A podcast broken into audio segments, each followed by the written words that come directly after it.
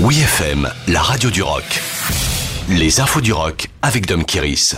Neil Young, un nouvel album live sans tournée depuis 2019. Le légendaire Neil Young ne reste pas inactif. Au contraire, il multiplie les sorties d'albums inédits de ses archives.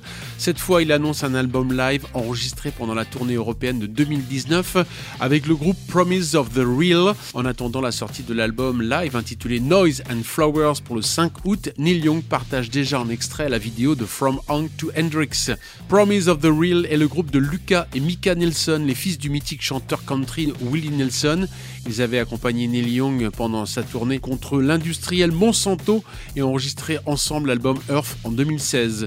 Selon le communiqué, la tracklist de Noise and Flowers est alléchante, allant de Helpless à Rocking in a Free World ou Alabama, ou alors des chansons encore plus rares comme Winterlong ou une version électrique de On the Beach que Neil Young interprète pour la première fois avec un groupe. Décidément, avec Neil Young, Rock and Roll Can Never Die. Pink Floyd sort un single pour l'Ukraine. Diffusé en avril en version numérique, Hey Hey Rise Up va sortir en vinyle 45 tours et en CD le 21 octobre.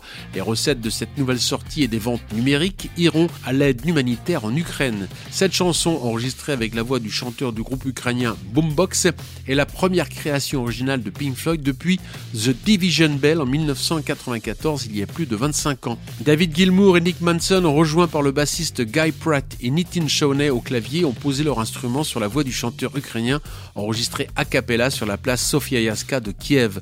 Le titre qu'il a chanté Oh the Red Viburnum in the Meadow est une proteste song ukrainienne qui a vu le jour pendant la Première Guerre mondiale. Depuis l'invasion de l'Ukraine, elle est reprise dans le monde entier en signe de protestation. Retrouvez toutes les infos du rock sur wfm.fr.